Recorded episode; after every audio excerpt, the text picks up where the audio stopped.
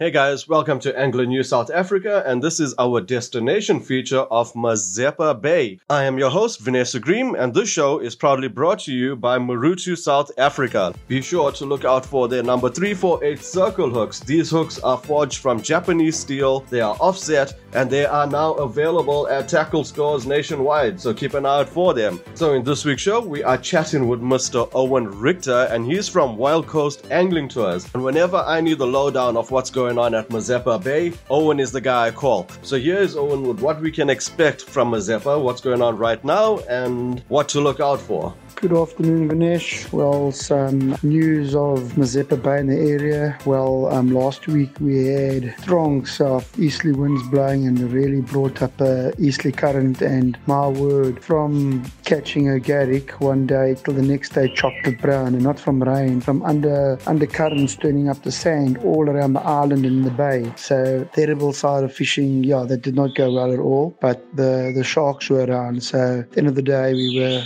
catching some sharks in the brown water. There were raggies around. There's some grey sharks. We actually caught um, greys, blackfin spinner sharks, black your normal blackfin shark, a bronzy, raggy, hammer. So we caught quite a bit of different species of sharks. And then, of course, the scratching side. We, not, we did not do that much, but we were targeting some um, garrick. We got one garrick, and they were out there, but the water was completely off color. There's still been some cob around. The guys making a nice um, squid mixture bait, squid and sardine have been catching some nice cob. So they are around. We're working down towards all the other spots. Um, as Salt Rock, uh, very brown there with all the east current and the wind that was blowing. Problem with that we've been having along the east coast is we've had like two days of a gale force east, and then you'll have like, like one and a half days of west. Four days of east, two days of west. It's been changing up and down. So conditions are never like set, you know. So my fish the conditions, but um, there's been some fish around. Monday today, I got some information back from the guys that, that are there, and they told me that we noticed last week there were a lot of um, pilot shoals of sardines for this time of the year going around.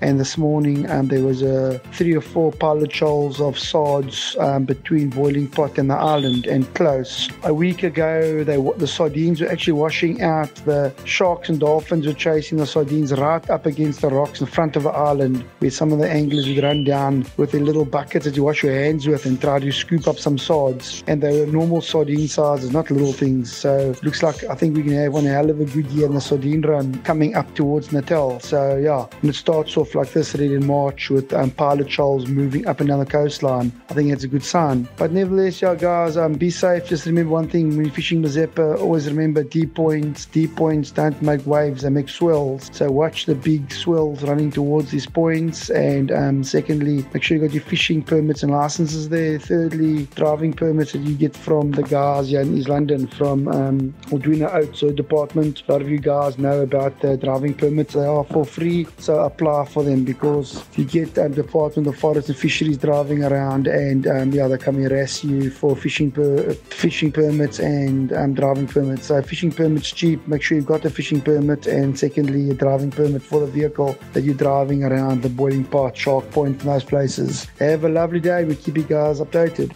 Thank you, Owen. So, guys, this is going to be a feature of the Angler News South African podcast series. We will be touching on a few destinations as we go around while we speak to the pros from the area. And as always, we'd love your feedback, so please tell us which destinations you'd like us to touch on. Once again, guys, thank you for joining us. Don't forget to hit that subscribe and follow button on whichever platform you're listening to the show on. For the Angler News South Africa, I am Vanessa Green, and once again, thank you, Maruto Hook, for making this feature possible. Always remember, keep your fishing area tidy, respect the bag limits, and fish for the future.